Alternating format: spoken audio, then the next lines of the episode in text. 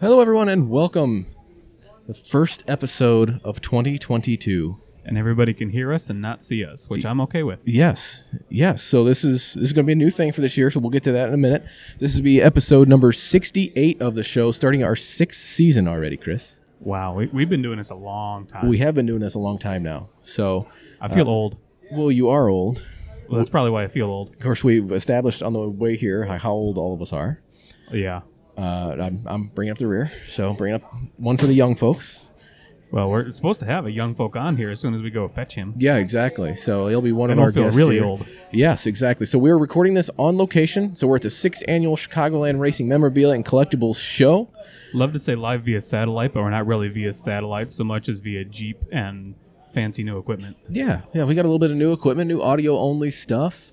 Uh, kind of a new thing that we're going to do this year. Uh, so last year we didn't really do many episodes. We kind of Yeah, did. you were busy or something. yeah, uh, busy slash burnout.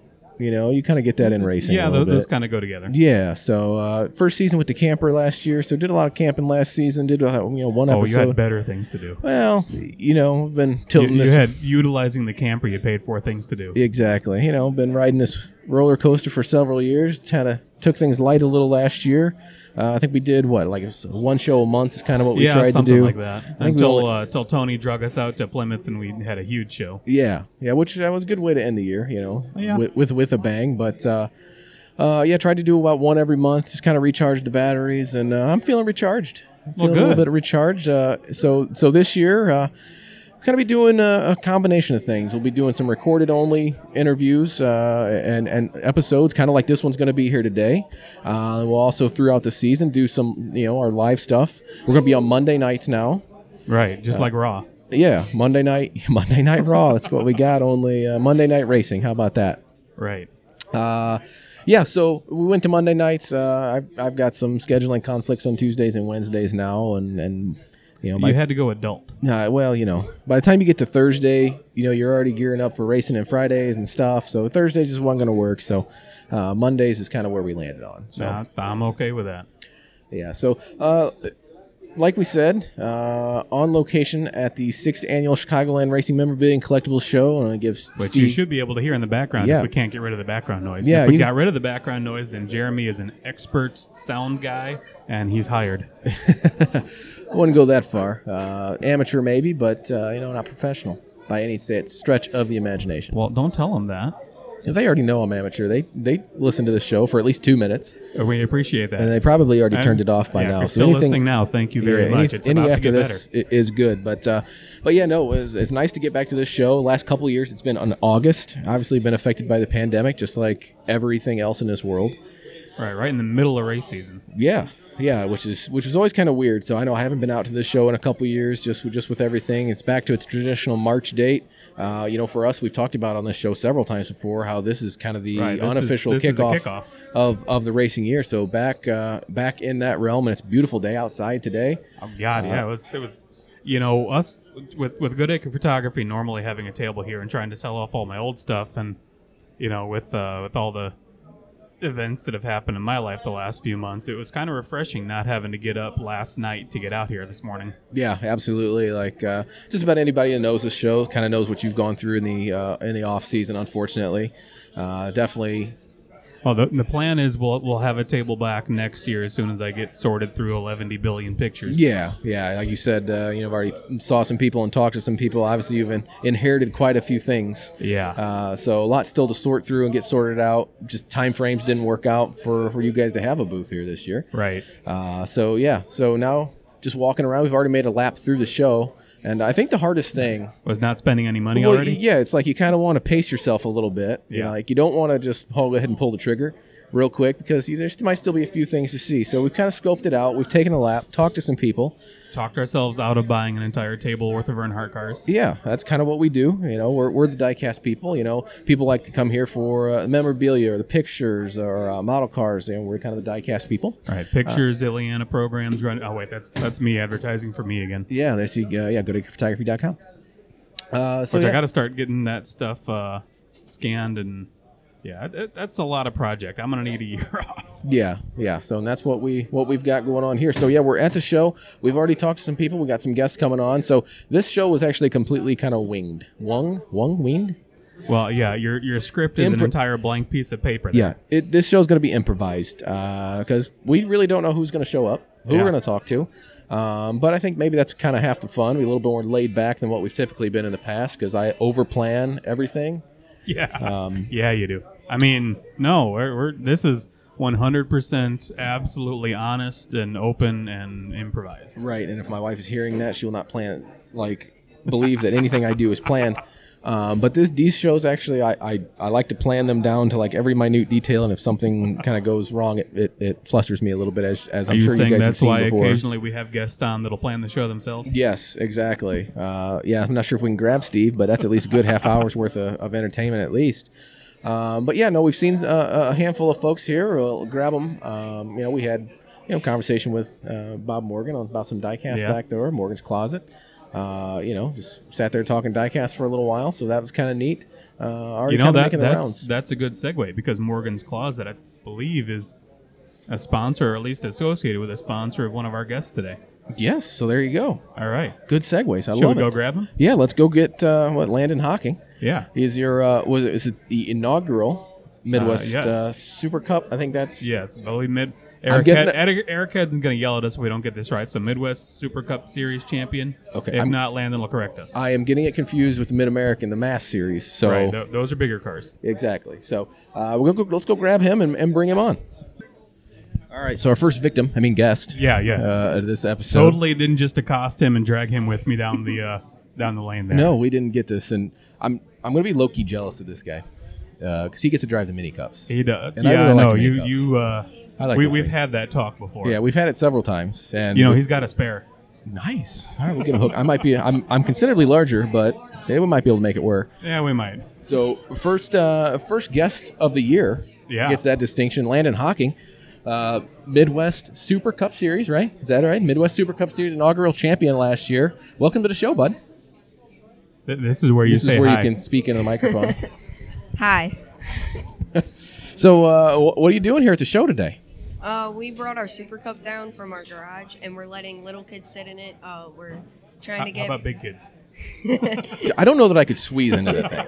I so I, I looked at it and I kind of peered over it, which it's kind of cool because you know from a distance it's black, but it's kind of got this like pearlescent paint yeah. on it, so that's yeah, kind of that cool. is a really nice looking car. Yeah, exactly. So, uh, so you just kind of here hanging out the show, drumming up some business for uh, Midwest Super Cup Series. yeah, we're trying to get more people into it. Uh, we had like a smaller field at the end of the year, Mhm. so we were trying to get more people. We're letting littler kids sit in it. I like I said already. Yeah, yeah. So usually you're not probably supposed to do this with your guests, but how, how old are you, Landon? I'm 14. Fourteen. Okay. So wha- how? Four- 14 with a championship, by the way. Yeah. So that's so he's already a hell of a lot farther along than we are. Yeah. Uh, so how old do you have to be to run the mini cups? Um, for our series it's eight, but for another series it's ten. Mm, okay. So trying to drum up some business. You know, it's a good way to get involved in motorsports, involved in racing. So is this the first thing you've raced? Did you do go karts or anything before that? Um, yeah, I did go karts for a couple of years. Uh, I did go karts for four years Mm-hmm. or three years. Uh, I started racing go karts when I was five, and then got into super cups when I was nine. Yeah, and you were you were pretty successful before you got into the Super Cup too, weren't you? Yeah. Um, when I was seven, I won the championship at K three in a junior one champ kart. So he's 14 with two championships. Yeah. So uh, how did how did you guys make the decision to go mini cup racing? Like how was that your guys' next step?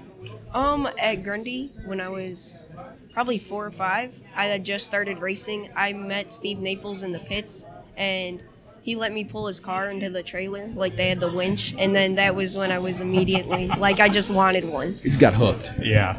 Literally. Yeah. Well, I, I- I- Reeled him in. I mean, I think we've all been there. Kind of similar story, right? I mean, Yeah. Yeah, I mean that I did the same thing with Mike Martin's car. You know, I was, you know, yay high about as smaller than Landon is now and I you know, they'd winch the car on the trailer, I'd be sitting in the in the seat pretending to drive. So was last year your first year in the mini cups, Um, or have you done it before that? The last year was my fourth year in mini cups. Um, that was that was our best year in mini cups so far. Right, yeah, because you uh, had a good season last year. Yeah. to, to say the least, obviously got the championship. Yeah, I think I got more pictures of this kid in Victory Lane than anybody else. well, that's all right. That's a good year, especially for him, right? I mean, Yeah. Uh, so, so what?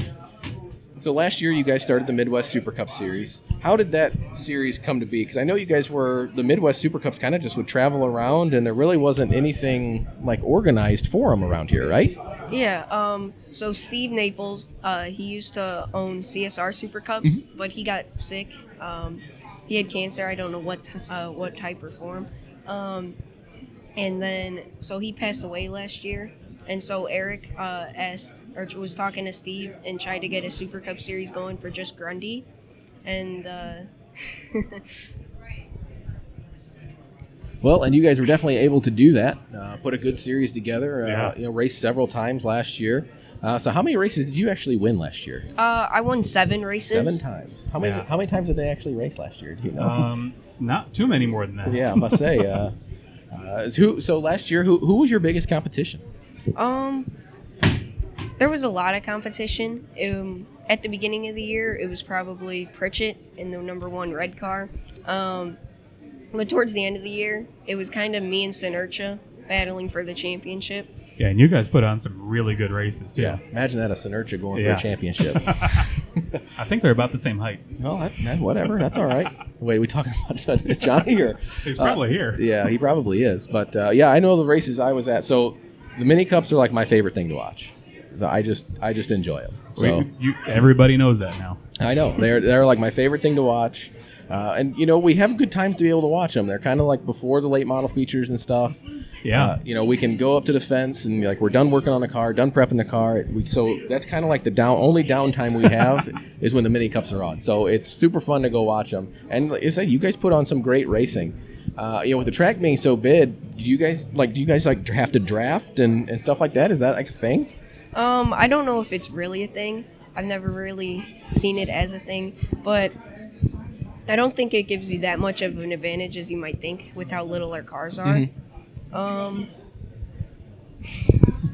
Are, now, are you pretty much wide open the entire lap, or are like you lifting, or like? Um, we're wide open all the way around. The only time you would have to lift if, if slower traffic was in your way. well, Yeah, well, and he knows about slower traffic too. He's one of the fastest cars I've seen. Yeah, I, in, any time that I've seen out there, it's usually you know four, five, six cars up front, all Yeah. wide, all all you know, just jockeying around. So it's great racing to see. Uh, so you guys getting ready uh, for this year? you guys all ready yet, or still Um, some work to do? Uh, we're not ready yet. Uh, we still have some things to do. We were mostly getting our cars ready to go to the shows. We went to World of Wheels last weekend, and so now after this show, it's gonna be race. Se- it's gonna be uh, time to get the cars ready for race season. See, the kickoff of the year is kind of Yeah. what we've said, right? Well, now I'm I'm hearing I'm hearing through our producers today that are supposed to ask you about all the uh, the weight you shedded off the top there before race season. I, I'm assuming there's a haircut. Yeah, well, somewhere. he, he was getting to be almost uh, Paul Schaefer length with the mullet. Well, there's nothing wrong with that. So, just like weight advantage, getting rid of that, or why what? Aerodynamic, I think. Well, it's kind of like Blaney, you know, in the Cup Series. You know, Oh, he, yeah. he cleans up, shaves, and everything at the beginning of the year, and then by the end of the year, he's got the mullet and the facial hair and everything else. So, Is that your I, plan? I, I don't foresee facial hair in his future yet, but Uh, no, he's, he's still got a, a few months before that, I think. so before we let you go, because we're not gonna keep you too long, uh, you know, I'm sure you've got just a line of, of, of yeah, I people think your out there. dad's running out of memory on his Yeah, phone. yeah, exactly. so we're gonna ask you to Babe Ruth it here and call your shot for this year. What what does this year look like for you, and, and, and what are you looking to accomplish this year? Um, I hope we do just as good, if not better, as last year. That's kind of hard since we won more than half of the races we had. But a main goal for this year is to win at least four or five races. Awesome. And then going forward, uh, what's your ultimate goals? Because obviously you probably don't want to stop with mini cups, right? Racing's fun. Uh, kind of what what do you think uh, your next step would be? What do you envision that to be? Mm, my next step, probably a street stock or uh, mid am. Um, maybe next year or in two years. Awesome.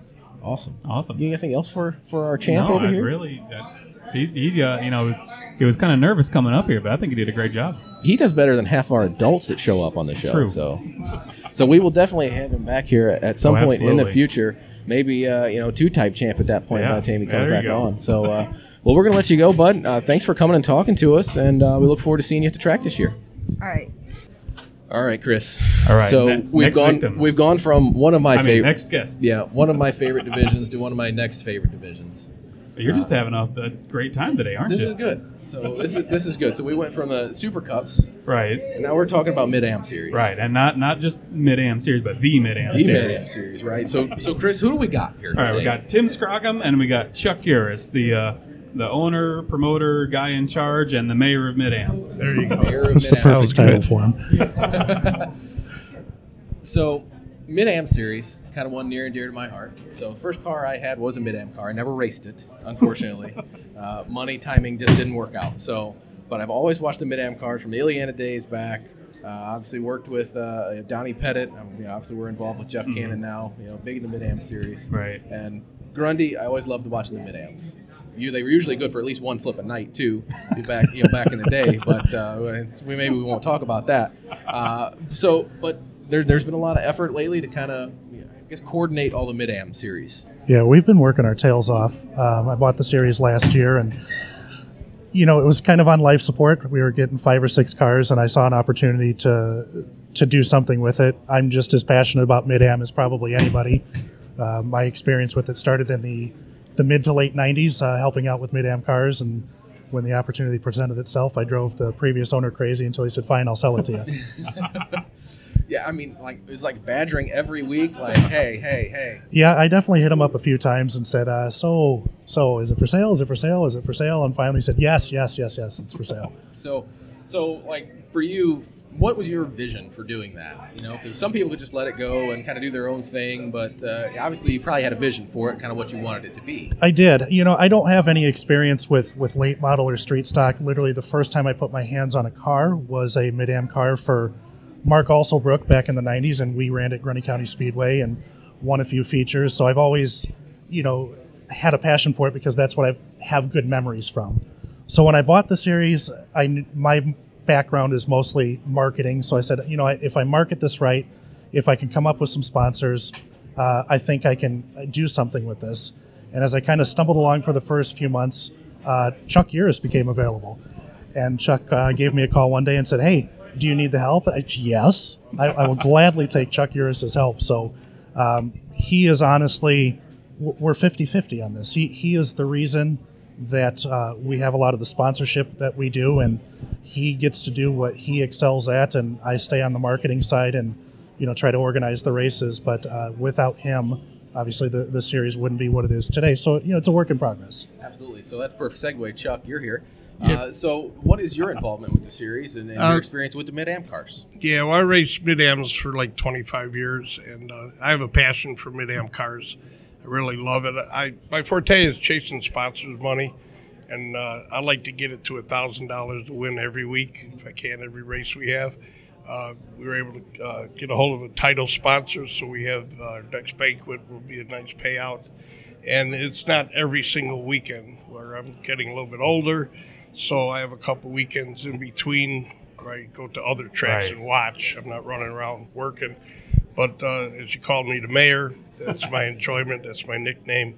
Uh, I run around, I hobnob with everybody in the pits, and uh, I have a good time. I love doing it, and I love working with Tim. I'm grateful he took me on, and uh, I'm having a good time. I want to keep it going. I want to build it up with Tim, and uh, many cars as we can get to the track on each and every race. If we can get 20 cars a race, that'd be perfect. So we're hustling a lot of mid-am guys, trying to get them to come in. Yeah, exactly. So, about how many guys do you have, uh, you know, that, that race with you guys? So it's a mix. Uh, I think last year we had 60 drivers. Some of them were part time, some were full time. Uh, this year we are definitely looking at an increase from last year. So I think we've got 10 to 12 full time drivers. We've already got tr- uh, 27 pre registered for the Spring Classic. Classic. So I think uh, as far as Spring Classic goes, that'll be our biggest attendance in probably 10 or 15 years. Yeah, Milwaukee Mile, we had 27 or 30 cars, I believe, right? Correct, and about the same at lacrosse as well. so and lacrosse. Yeah. And Rockford, our, our spring opener is a thousand to win. And then we have Hawkeye Downs. I've managed a sponsor for that for a thousand to win. So they're traveling a little bit, but if it's a thousand to win, Right. you know, it's a little more money than Yeah, at least it makes it makes it worth it Yeah. to make the trip. Oh yeah. Yeah, the points fund absolutely. helps. So we're 10 races, $10,000 points fund. So it should be a good points fund. Two dirt races on the schedule. So I foresee really great things coming. Like I know uh, previously, I think in the series they did some road course stuff too. You guys continuing that or or no? We had it on the schedule last year, and unfortunately, it was a washout. It is on the schedule. I should say it's on the roster to, to kind of do again. There's just a lot more prep work than you would expect uh, to make right hand turns as well. So it's it's really going to be based on availability of drivers and their willingness to switch the cars over. You know, you, you either have to run an AccuSump or pull the engine out and put a correct pan on there so it doesn't oil starve. But yeah, I'd certainly like to see us back on a, a road course again, and along with the two dirt races. Yeah, yeah. We, we've acquired Madison this year, a race there, and the Dells. So those are two new tracks for this year. So that's a pretty good place. I, I love the Dells. Yeah, I mean, those it- tracks, a lot of racing history there. Yeah, absolutely. I mean, the diversity of the schedule, I think, is amazing, especially for this series. Uh, kind of talk about that just a little bit and, and how diverse it actually is. Yeah, I mean, we've got everything from a quarter mile asphalt high bank to to a third of a mile dirt, um, and then kind of everything in between. So we've got Milwaukee, which is Mile. got such a storied history. Yeah. So we'll be out there again with the Midwest Tour, and thankfully Bob Sargent and Gregg McKarns are kind enough to take us on again this year. Um, and then obviously we go out to uh, our season finale is probably one of the funnest that you get up to lacrosse and up at Oktoberfest and you get to see two or three hundred race cars in one spot and it's it's neat just to be a part of that. So Yeah. Yeah, we're really excited about it. Yeah, and that's awesome that you get to piggyback with the ARCA Midwest Tour or Oktoberfest and some major events, you know, in the area, and and you get that publicity for your series. Yeah, and that's that's kind of the whole goal is just letting guys know, hey, we're here, we're we're trying, you know, we're putting up some of our own money, we're we've got a lot of sponsorship money on on board, and you know, we kind of bring a show. We do fireworks, we shoot T-shirts into the crowd, and Chuck does a great job with that. And you know, I try to be cognizant of what are the racetracks looking for, what can we do to help you.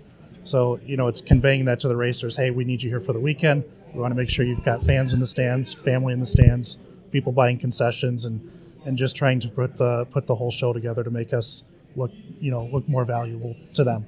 Right. Last year we had Joey Gase, NASCAR driver, in our in one of our cars at Oktoberfest, and we're looking to get guys like that to step in from time to time to promote the series. You know, a late model championship person or something. You know, get these guys in the car to bring young guys around. Right. I remember, you know, many many years ago, the Argo series at Grundy would occasionally have like.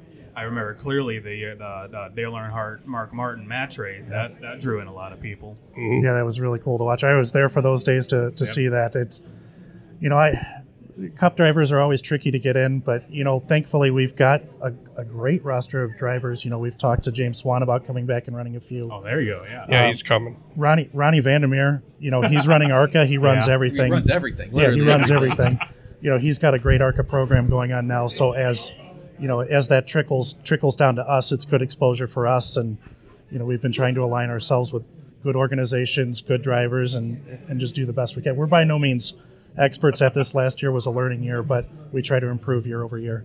Right. So you know, next three to five years, uh, you know, kind of what's your guys' goal for the series? You know, I, I think we're going to keep it at, at probably 10 to 12 races. That's just what works well with us. We we realize that if you dilute it too much, you know, you've got drivers running for local track championships. So we'd like to keep it to 10 to 12 specials that pay well, have a great points fund, and just be a little more niche. So we're always going to have dirt races. We want to get the road course back on there. Um, I I think our biggest goal is just expanding to some to some bigger tracks. We, we are looking to get back into Indiana, possibly Michigan, and I think everybody that knows me knows it's no secret. I'd like to get down to Springfield on the dirt mile or something really unique like that. Yeah, I Yeah. mean, you know, there's a nice fresh asphalt track over at Oh, Plymouth. here we go You know, We So did there's- talk to there's them. Uh, we got to him a I'd say little late some, in the in the season, but yeah, they, he was definitely somebody that we contacted. So yeah, so I think that track would be perfect for for mid am racing. Yeah. Uh, you know, Hint, maybe- hint, Tony Eldridge. I know. Yeah, he listens to this show, so we'll work that angle for you. Uh, so, if you're going to make an appeal to somebody right now to, to join the Mid Am series or, or just get into Mid Am racing in general, because when people think short track racing, maybe they think either street stocks, they're late Correct. models, or for, you know front wheel drives. They they don't think about that Mid Am Right. class. uh, which it's an awesome class. Yeah. Like it's it's kind of right there in between. It is niche, you know, kind of Right. like you said. But if you're going to make an appeal to somebody to get into this series, what's that pitch? Here's the value prop. These cars go anywhere from six to ten thousand dollars used on the market. We're really cognizant of the cost. So, you know, we, we limit the amount of tires. You know, the only thing that kills you this year is, is travel costs, you know, with gas prices the way they are. I can't think uh, of any other car that's in that price range to where you can come out, run 150, 160 miles an hour, um, be televised sometimes or be webcasted sometimes, and and have as good looking of a car as we do. They really do look like a late model. They just happen to be on a GM metric chassis, and you know our, our, our shocks are a few hundred bucks per corner. They're not a few thousand, and you know brakes and internals are, are a lot less expensive than what you see in some of the classes that are higher up. So I still feel like it's a great stepping stone. Right. I always Yeah. thought that was kind of one of the things for me about the car is the look, the aesthetic of the car. Yeah. It's you kind of get that late model look, but you, know, you still got that kind of street stock platform, just kind of a little bit up a little bit. Mm. And you know, from you know, as far as S4 Motorsports like we are in the marketing aspect, Right. you get that that good looking car. Right. You can take to shows. You can do more with it. Uh, you know, kind of from the marketing proposition Yeah. too. Yep. So Yeah, it's we're hoping for great things. It's it's nice to to finally see people coming back out. Um, we're seeing. I, I've probably had more calls in the past three months about who has one for sale, who has one behind the barn. So that's the encouragement. You know, come out, run a few races. We're, we're paying well. We'll treat you well, and uh, get it out from behind the barn. You're you're not you're not winning anything being behind there.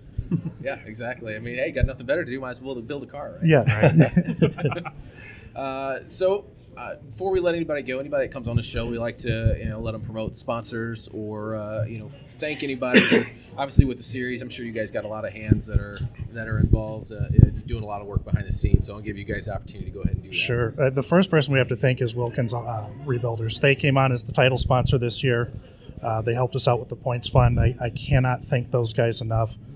We've also got Service Pallet that just came on board to sponsor the Rockford race, GNS Trailer, ITI Intermodal. I got to thank the Shelton family with Shelton Excavating. They came on board. They were their first sponsor last year. Uh, again, Ronnie Vandermeer with Finish Line Flooring and his dad at R1 Graphics. And then uh, Jay Kuzi and Ronco, and as well as A1 Fasteners came on A1 board. Fastener, yeah. Yeah, they've been fantastic. From a staffing standpoint, you know, the mayor, uh, the mayor gets the biggest thanks of all. Uh, we've got Ron Blood. He's one of the the OGs of the series, and he was part part of my contingency of buying the series is that he stayed. So. Um, we've had a lot of fun with him. We make T-shirts with his face on it, and he gets real aggravated with us all the time. But he's absolutely a blast. And then we've got Harold and Joanna Hill, and then um, we've got the Tackmans, Andrea and Rick Jr., who's got a good uh, history as well, helping us out this year. Awesome, awesome. Well, guys, we look. Uh, thank you guys first for, for coming on. And No, thanks for having us. This is fantastic. Uh, you know, we're, we're really just as people walk by or, or whatever, to catch Chris's eye, we you know we just kind of let Yeah. him go and, and grab whomever. And uh, so, thank you guys for coming on. Uh, you know, to bombard you and just blindside you guys. No, we like it. It's no big Thanks deal. for having us. great. Uh, but uh, look forward to seeing what you guys can do at the track, and then maybe we'll catch you down the road. Yeah, it'd be great. Come up to race. Okay. Yes. Awesome. Thanks for having guys. us. Good.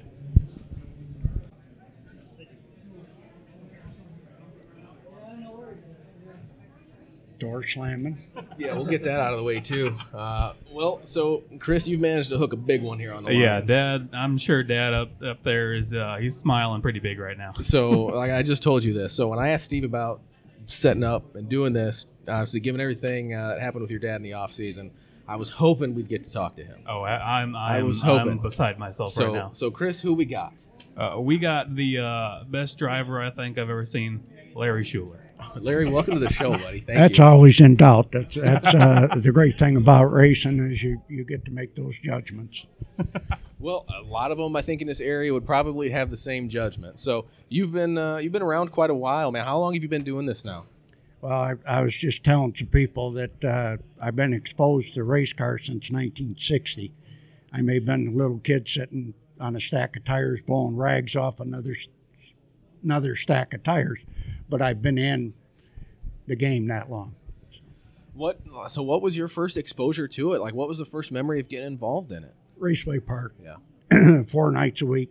Yeah, that's way awesome. Yeah. and uh, you know something you probably took for granted thought everybody did that and uh, nobody nobody did that i remember and nobody has since that's for sure Right. Yeah, we've definitely gone away from you Yeah. know that culture, that era where yeah, you're at the I don't know. short I'm, track. I'm still four- editing well, you pictures Are. four nights a week. Well, you're editing four nights a week and shooting three nights a week. Yeah, just so- about. Just about. So, uh, like, I don't even know where to start because there's so many questions. You've been around so long. There's so many stories.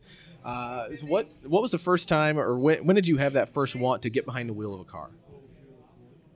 Uh, I think I was in a car. and, Uh, I was 14, and that was at Raceway, and I was pretty much trophy dash times, and I didn't know or realize it, but I don't remember being intimidated by it or even feeling out of place. I was very young, mm-hmm. but I wasn't. I'm not. I don't think I'm a cocky guy, and I don't think I was a cocky kid but it just felt like it was something I was supposed to do. It was one of those deals where it's like you didn't know what you didn't know, and just kind of Right. thought that Oh, that's a- absolutely. I mean, my dad was horrified if that thing would have got loose, or what. uh, How do you handle? Because you you you only get exposed to it there. It isn't like it's something you can train to do. right.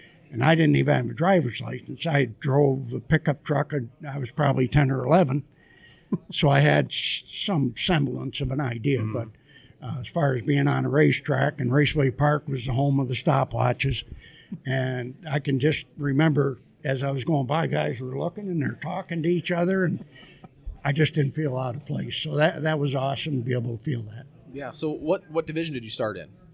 Late model. It was late model. So you started right there. Yeah, I, I wouldn't know go kart. I wouldn't know motorcycle. I wouldn't know street stock. I, I just wouldn't know. So um, I even got to run a legend car at Rockford, and that was I was there with the late model, and they said, well, you know, it'd be neat. And I said, all right. So I had to go learn that, and that that just that happened. I was right in the front, Right. right off the bat. So it, yeah, I've been lucky with Yeah. a lot of things, and, and a lot of things happen. Um, I think that the fact my dad had a F two fifty pickup truck had two hundred and fifty some thousand miles on it when he rebuilt the motor, and that was dragging to all these racetracks, all over the country. So all the names in the speedway paper, so and so and such and such and all, I got to go to their place, race them there, and beat them at least once there, and that. You And know, they're, and they're probably like, "Who is this guy?" and a lot of those guys were doing it for a living. That was the other thing I was always fascinated. How does anybody make a living doing Doing this game? right. And I got to race against those guys doing that, and uh, I, I probably always have that in the back of my head. That, that but that was doing my dad's Right. exposure. He so to go to a racetrack, I just go. Right. Is there any one of those guys, you know, that, that you were racing against that you were kind of like, probably like some of the younger guys are racing you now?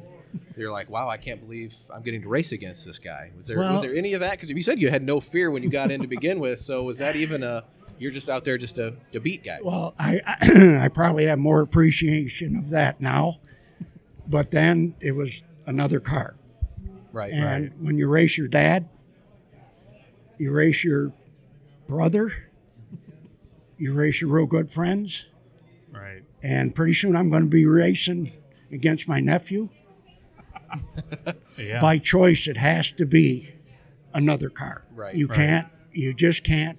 I probably spun Tracy out more times than all the other guys put together. I, you know, just it it just happens.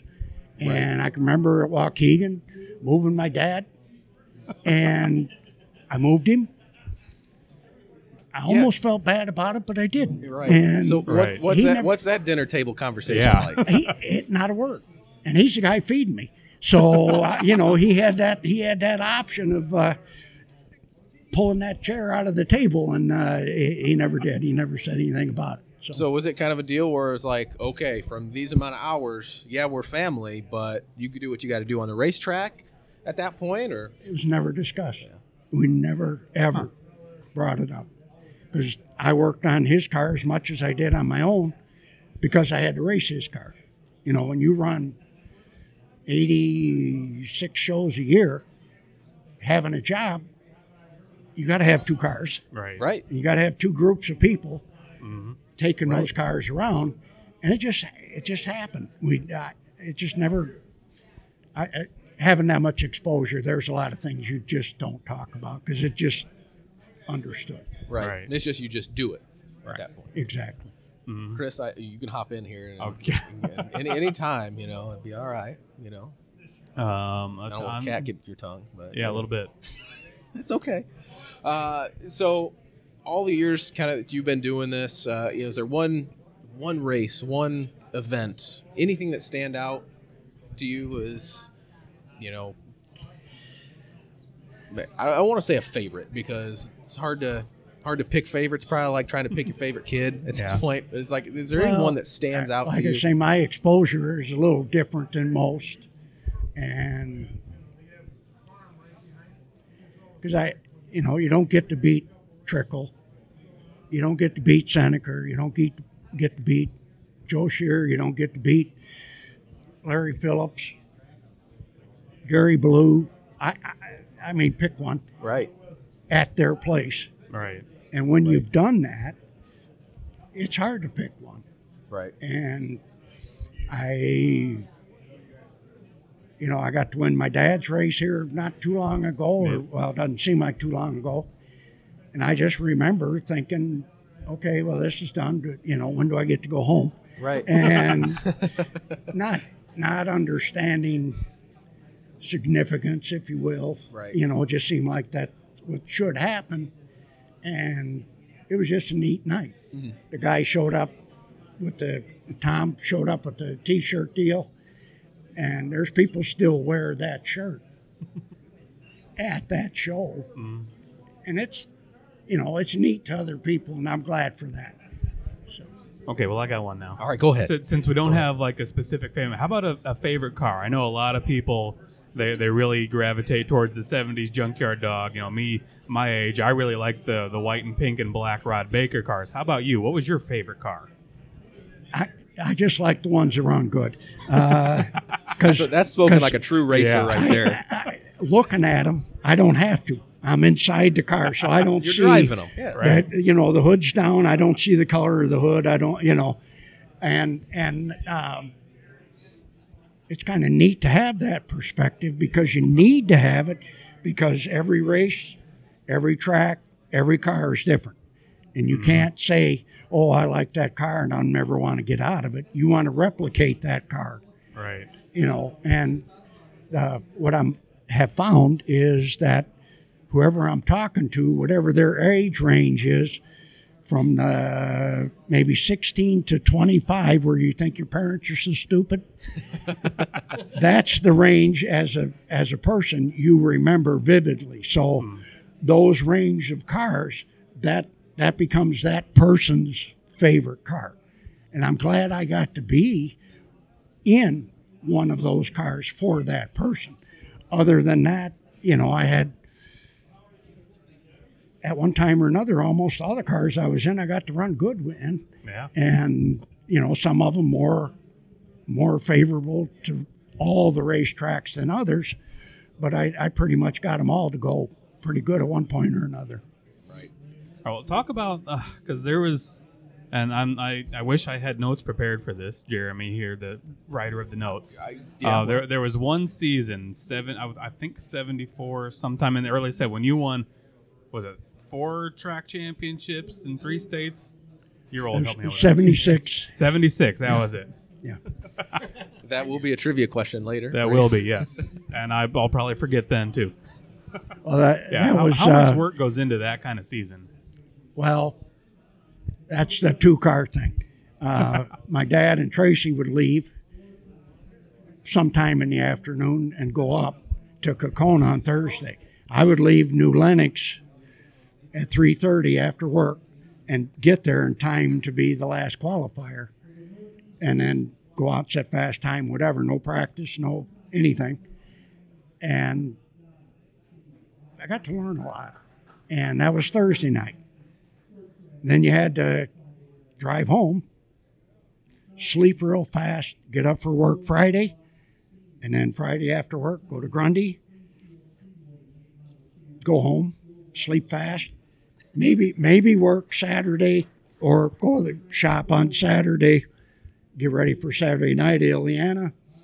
And then with my dad, inevitably, it would be Sunday afternoon and on the way home, Sunday night somewhere else.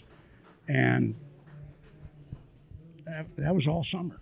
And that, you know, uh, those are the things that I think people don't do now. And they, they wouldn't have that understanding because it's a lot of work. That's Right. I. I remember when I was a kid, you know, going through the pits at Grundy on Friday night and seeing half the cars with the rear end dropped out and guys under the car switching it over to run Illiana the next night. And he was everywhere. Yeah. Well, I, but that goes to the people that did the work on the car too. So, Yeah. you know, you, you talk about favorite cars. Well, I have a tendency maybe to go with the groups that I was with, you know, to tie it all together. It's hard to do. And I, I'm not a very good mechanic. I'm not very smart. So if I was around those kind of people, then the results always show. And it, it makes a difference. It makes a huge difference. I- I'm out. Your turn. You're good. Uh, uh, Aaron's, Oh, Aaron's- Aaron- hold on, popping Aaron's in. got a Producer's question. popping in. All right, let me see this. I um I'm gonna go by. It's actually a couple part question. Is there anybody like start with Illiana that was the toughest guy to beat, say like through the '70s, or that you liked beating the most? Well, again, it's it's it's the next car, Okay. but Eddie Eddie Senior, Yeah. pretty tough go. And then then you no sooner you no sooner got through him, then here come Frank, and I'm telling you, 80s. Frank was unbelievable. And again, he'd be another one. I got to beat him there, you know, a few times, but he was awesome there. And I got to race against him at Raceway, got to race against him at Grundy, and he traveled a little bit too.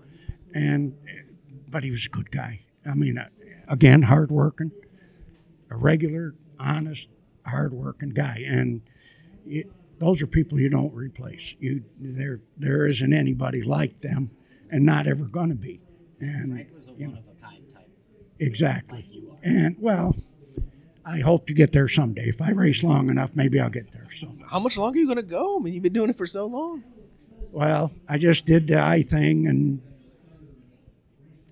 I've been getting checkups and stuff, and they keep when I walk in the room, they keep looking at the thing because it always tells your age and that. And they, they're- we got the wrong guy here. They always ask you your birthday and all that because you know, because I don't feel 900 years old, and I, I, I don't expect to. And um, if I, if I get going in the car and I'm gasping and wheezing, that's not fun. And Right. I, I still get out. I don't even want to get out of the car after the race is over. And maybe when those days happen, I'll stop. Yeah, I remember uh, Dad at one point I think was talking to Larry, and, and Larry told Dad that he'll he'll get out when the when he's waiting on the car. or no, when the car's waiting on him. As long as he's waiting on the car, that, that's what it was. Yeah. So it took a couple of years at this show. Uh, Dad, it, it was the, probably the one of the best days of his life. Larry actually came up to talk to Dad. Now that, that's when Dad really thought, "Hey, I am somebody now." Larry Schuler's talking to me. Well, you always pick out honest people. You always pick out we people that work hard, and that, I enjoyed every one of those people. Yeah. So does that hit you, you know, now, you know, because obviously when you're kind of in the moment, you're you're racing, you're going place to place and racing against all these people and you know legends and icons of not only short track racing but stock car racing in Yeah. general. Uh, especially when you talk like Dick Trickle and those types. Does that hit you now, kind of later on in your career? All the people you've talked to, the people you've met. Uh, you kind of reflect back on that now and be like, "Wow," or not yet? I'm still trying to make history. So, Yeah. uh, my kids and I sat down one night. They were with all these people writing a book, and they got all the pictures out and all that because I got to have all that to prompt me to a story or something. Because I, I'm still trying to. I'm looking for three tenths of a second, and I'm trying to get there. And what happened in the past, I just use that for a, something to relate to or something that happened then happens now. Uh, there's four wheels, and you're trying to get those four wheels to work the best. But other than when I see these people, it's like I saw them the day before. I can remember St. Louis at breakfast. The only two guys up at six in the morning was uh, Dick and I, and we. I it had been oh, I'm going to say almost ten years since I had last spoke with him, and we sat down and started in, just like we saw each other yesterday, and. I find uh, Rusty Wallace, Mark Mark, uh, anybody, anybody. It's like I just saw them yesterday, and that's so neat to have that because that's how it is with family. You may not see family for a while, and when you see them, you just pick up just like you were. Well, that's how the racing's always been. Yeah, you know that that's one of my favorite things, honestly, about racing is you know we've got our like celebrity level drivers, but at the same time, everybody is like we're all part of the same group. Like I can, you know, I, I literally just accosted Larry here in the other room. Or like, hey, you want to come do the podcast? You know, and this is like, you know, play six degrees of separation a little bit. Well, Larry Schuler, he's friends with Dick Trickle and Mark Martin and Rusty Wallace. It's this for as big as a racing the racing world is, it really is really small and very very family. Yeah, I, I would totally agree that it, it is a family environment. Uh, you know, and, and like he said, you, you can see people, uh, you know, once a year, twice a year, or once every ten years, and you still have the same conversation with Right, them. and then I, you know, I I've walked every racetrack that I've walked into. I've never felt out of place. Never felt like, oh, why is why is that person here? This is our turf. You know, Ra- racing is we're just racing's cool. Well, it, it's probably you don't have to be around each other all day, and probably Well, yeah. makes a difference. But Yeah, you know, I, I can uh, I can be amazed at one thing. Probably, how did Trickle run all them tracks, all those laps, all those places against all those people, and he's been gone now a while, and I haven't heard one bad word said about the guy. That's Right. hard to do at this game because I don't care who you are. You got the one person that, and justifiably so. You got the one person that can't stand you just to look at you. They can't stand to be around you. They can't stand to race with you. And I haven't heard that about the guy yet. And that's, I mean, that's a lot of people. That's tracks yeah. that he's never been to before. That's racers he's never been again. And not one bad word. I mean, he hurt Gary Balough at New Smyrna. He heard him. And Gary will not say, because I got to spend time with Gary, he will not say anything but good about the guy. Yeah. And that's hard to do. That, that's a goal. I've already failed at that goal. but that's that's probably one thing in racing that I've never heard of before. And I think for all people, that's that's a pretty good thing. Yeah. yeah, absolutely. Um, so obviously, you're still competing. You know, still going. What what drives you to keep keep going? You're wanting to win, and the competition. Um, I think the knowledge.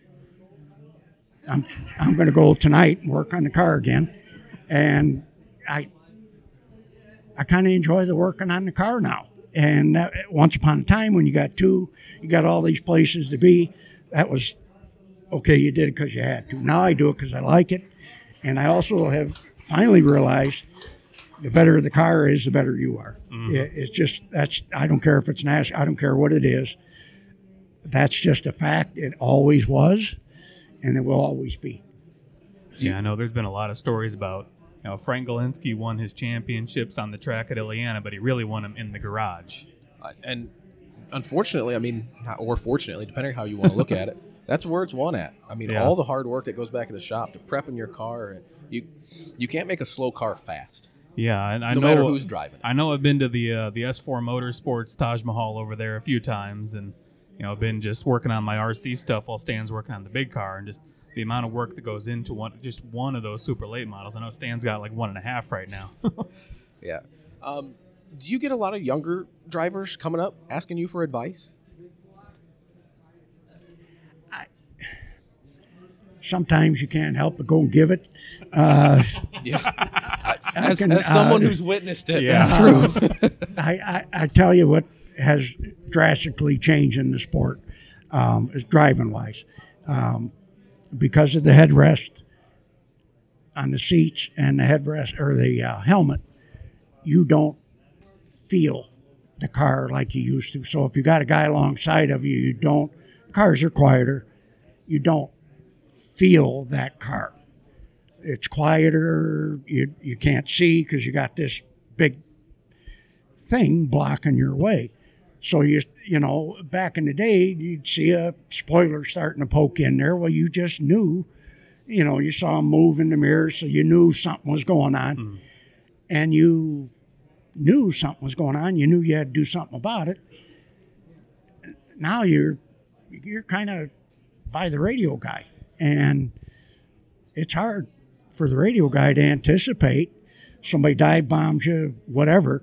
It's hard for that anticipation to happen, and I've had to march in two trailers that I can remember, and that you know my age is, is a factor on that, but telling the guy, you know, he's expecting to get killed, and I look in, here's a 14 year old kid standing there, so I can't, I can't punch the guy, I can't whatever, and I'm mad, and it wasn't even me that got chopped on or whatever, mm-hmm. whatever. ha- I tell him, listen, you guys got all these great young reflexes, use them.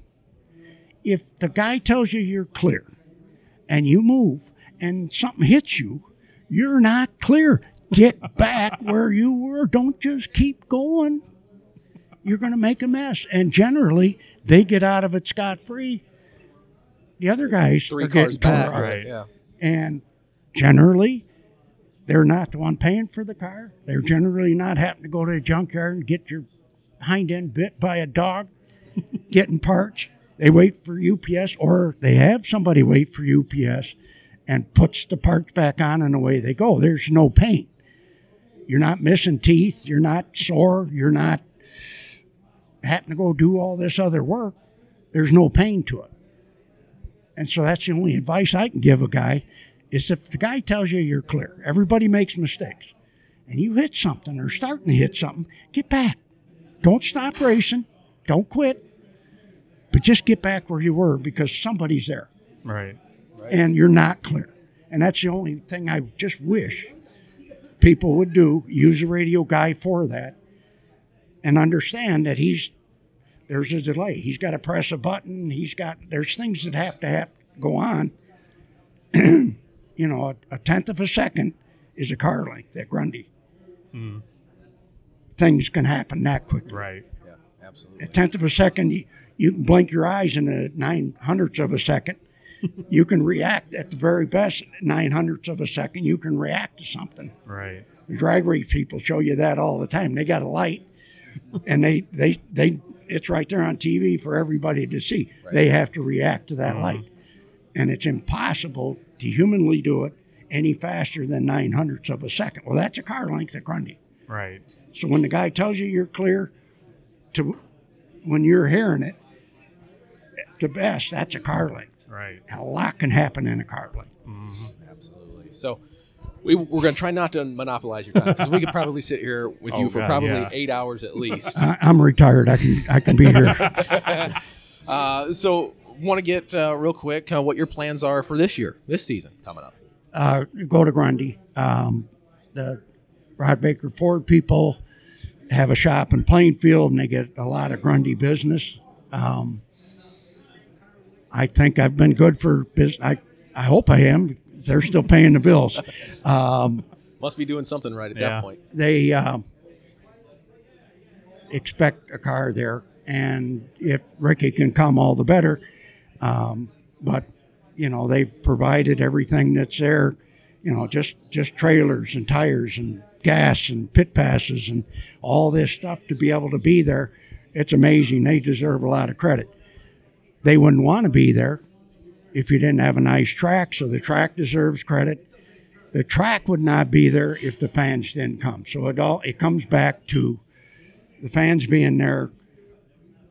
That makes the racetrack be there. The fans being there makes Rod Baker Ford want to be there, and Power Source and all the other people that help.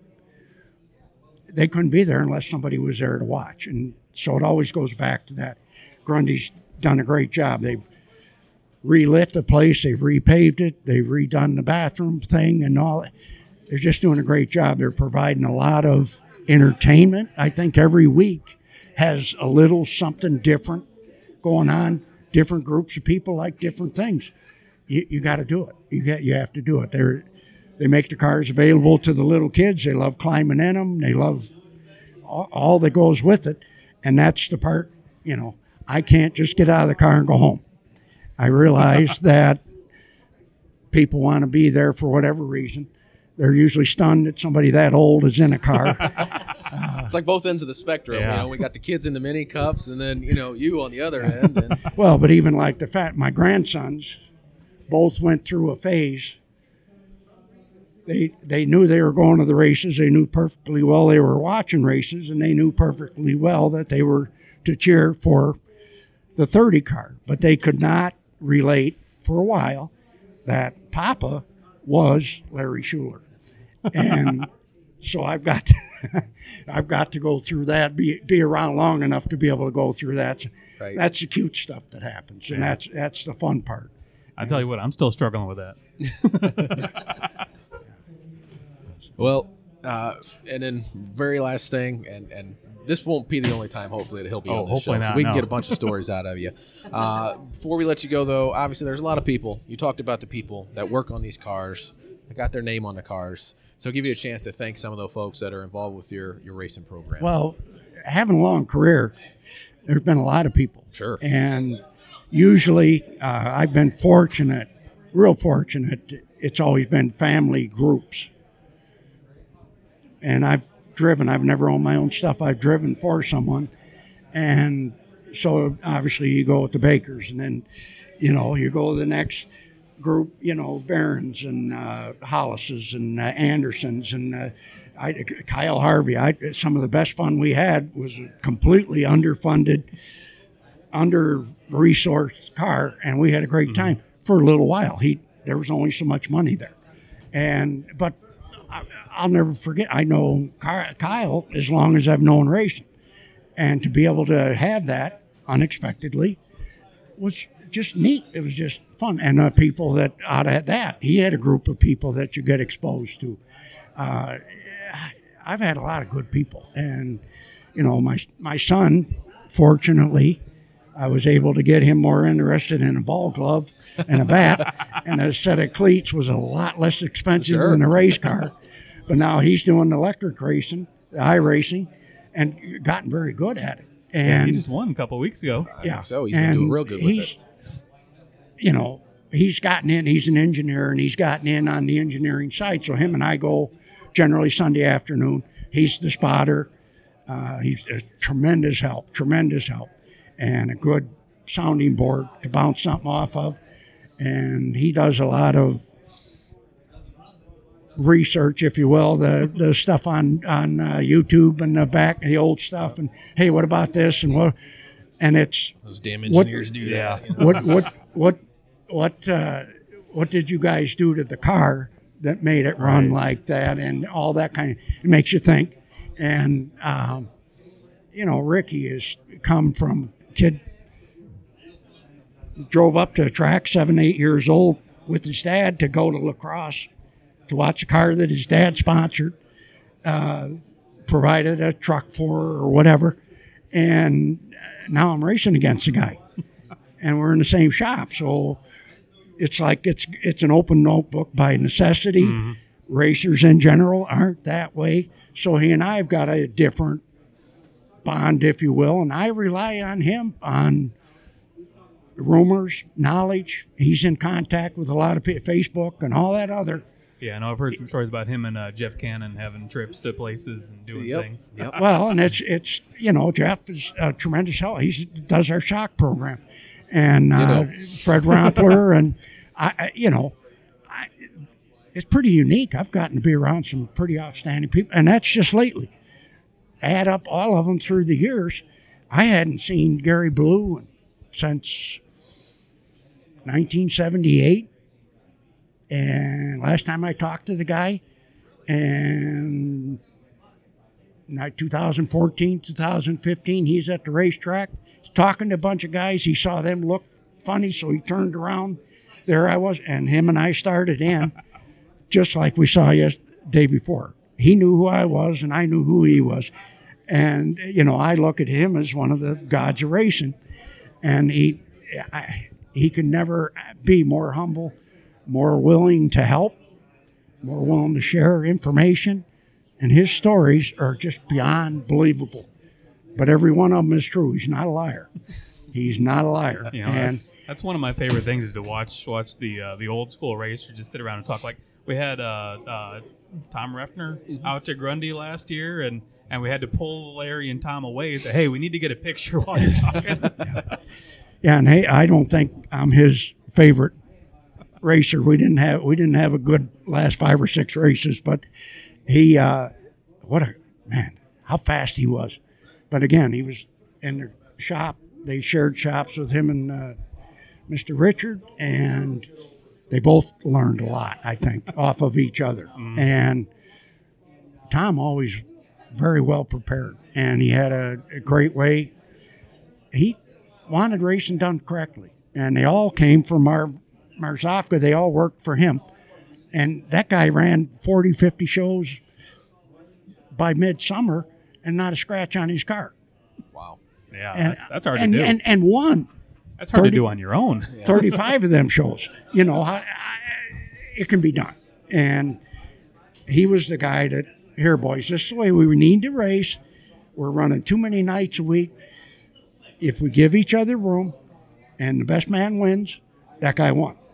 But you're able to work on your car then for the next night to go faster, not just get there. And that's the difference. We we struggle with that, and we do, we haven't learned that lesson very well.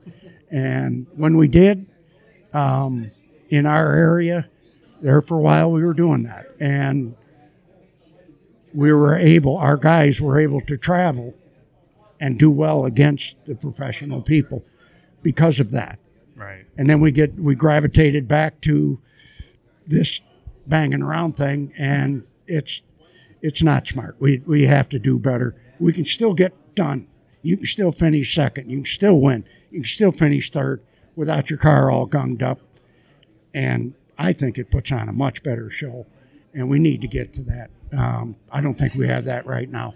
No, you don't. And I think it kind of goes back to I don't know if it's an age thing. I don't know if people not people not working on their own cars. Uh, I'm not sure what what it is, but yeah, you're I right. I think And- kind of a, a mix of everything right there is, you know, we got young guys who have, you know, money behind them. And like Larry said, you know, waiting for UPS instead of sneaking into the junkyard in the middle of the night. yeah, having to fix it. No, it's a it's a different mindset, I, and I don't blame it. I I'm a product of it. I wait for my race car to show up, uh, parts and pieces. I just try not to have too many parts and pieces coming, and because I realized a long time ago, the more you work on them, go fast, the better it is, and uh, we'll get to there. It uh, it goes in cycles, and uh, the guys will get to an age where somebody's going to walk in the trailer, and it's not going to be advice. It's going to be an impression, and uh, it, you know you can't be intimidated by that. But you got to realize that that may be coming, and it's smart not to have it. Your teeth can only take so much. Your nose can only take so much. Uh, you can only go on the floor so many times to where it starts to hurt, and that it, it'll go back to that. And you know, you see the young guys doing it on TV to each other now, so I don't feel so bad. But I can remember distinctly the first thing I see is a set of knuckles heading my way, and uh, it leaves an impression, good, bad, or otherwise. You learn. Yeah, exactly. So, uh, well, Larry, we don't want to monopolize your time, and uh, but we definitely appreciate you coming on and talking Yeah, to us, and absolutely. we definitely look, look forward to having you on here again, uh, and definitely look forward to seeing you at the track this year. Uh, I know we enjoy, uh, you know, over at the 33 late model, we enjoy getting to race around you and, and that whole crew. So we look forward to doing that But again as this long year. as you stay on the advice side, not the impression side. I, I, I, as far as I know, the only meeting between Stan and, and Larry has been positive. It hasn't been negative. So we definitely want to keep that track record. So No, and I, I, and I, I'm like anybody else. I bring up the exceptions. You know, you any group you're going to have 80 percent doing just fine. You're always going to have that 10 or 15 percent that are never going to be what they should be, and you're always so you got to convince that four or five percent that's left over to do it right. and if you do that, then then you got a good thing going, and we'll get there. we'll get there. People get tired of working on stuff, and they they already do a great job. And it's the one or two that advice taken would make it so much easier for them, Right. and it and they will. It it, it always gets better. Awesome. Well, Larry, we're going to let you go, but again, thank you so much for coming on, and talking to us for a little while, and uh, we look forward to doing this again with you sometime. Well, thank road. you guys for doing this. It's always a promotional thing, and I was always weak at that. I I guess I took it for granted, or uh, it was understood that if people come to watch, that was enough. But a lot of people digest the sport in different ways, and they get questions answered that they might have had through what you guys do, because you have questions, you have thoughts, and it makes it better for everybody. Maybe people can't go to the races for one reason or another, they can't go speak to that person or whatever. So you guys make that available, and I I don't mind any of it, any of the radio show, any of it, uh, newspaper people, all of it. It's pretty neat because I don't do Facebook stuff and all. I wouldn't know how. Uh, I, I I just got a new phone. I've just graduated from flip phone. So I can't use this phone to scrape ice with the way I did my flip phone, but I, you know, so the way to get the word out is through guys like you, and it, it helps, and it's it's nice. It's nice to be on this. Thank you. Oh, thank you very much. Well, Chris, Uh, how do you feel now? Honestly, so through the power of editing, people are not going to know that he sat here. That for we sat another- here for another three hours. another half hour or 20 minutes or whatever just talking to larry and hearing stories and stories honestly i wish we would have recorded Well, well we're we're gonna make sure he's on at least seven, fifteen hundred and fifty more times. yeah he's he's honestly he could probably fill our entire season's worth of shows Yeah. Uh, and it still probably wouldn't And capture a, hell, half the stories that he was telling, you know, if, if the people are still around from the other side of that story, that you know, that's that's all, all we have is Larry Schuler and his characters. yeah exactly and uh, so it was great uh, you know we had so many great interviews here today uh, and i think this is going to be a great episode Yeah. uh, for people to listen to and i you know just still just in awe of having larry over here and, and Yeah. talking so it was it was awesome to Yeah, have we were all kind of starstruck. Yeah, so it was awesome to have him. Thank everybody that we had on the show. Yeah. Uh, you know, from from Chuck and Tim from the Mid Am series, uh, Landon Hocking, obviously Larry, we had him. So uh, just just awesome, awesome day talking racing, getting amped up about the season, getting ready Yeah. to start. Uh, you know, and we kind of talk about capturing Larry's story, ca- capturing you know some of those. I don't want to call them old stories, but just the history Right, of the area. It's one of the reasons we started this podcast, right? Yeah. Um, then also part of the reason we wanted to go and do some of the audio only episodes this year. Um, so we can, you know, maybe do some more on location like stuff like this, or, Right. or be able to capture some of this stuff on the fly as we, as we, we catch some of those, uh, Right. you know, uh, uh, you know, more historical aspects. Uh, so with that being said, this year uh, you can find the podcast on Anchor and Spotify. Uh, so even our live Big video, time now. yeah, lot- even though uh, even our live video episodes that we'll still be doing throughout the year, uh, we'll we'll peel the audio out of them. Um, I've done a lot of work. It's been several hours peeling and finding the old audio. Very much appreciated. Uh, because some of the old audio episodes uh, were on laptops and hard drives that died. uh, so the extraction process and the uploading process has taken quite a while to do.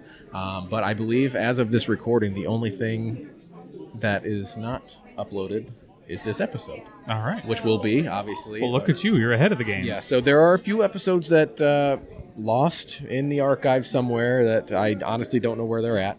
Um, there will be a couple other uh, episodes that are missing. We did do a couple pre-recorded episodes through the last couple years. Um, somehow, if, you know, my my software that I was using to get the audio out of those, it didn't like the pre-recorded stuff, so I couldn't get the pre-recorded stuff. But those are still on Facebook and YouTube. Um, so all the video stuff will be, you know, still. But if you're going on the fly and, and you like the audio version because you can listen to it easier at work or in the car or whatever, Casey Martin, he's talking to you. yeah, so those will be on Anchor and Spotify. Working to get it on, you know, Apple Podcasts and Google Podcasts and stuff. So, uh, with that being said, uh, again, thank everybody for tuning in. Uh, thank everybody that we had on the show. Steve Bechtel for getting us a table here. We're in the bar, and you can hear probably behind us that uh, uh, business is picking up here. uh, so, uh, with that being said, we will make our way. We're going to make a couple more rounds. Yeah, let's go Uh, spend some money. Yeah, go spend some money, and uh, we hope to catch you guys here next time on Illiana Stock Car Radio. So, thanks for listening, and we will see you down the road.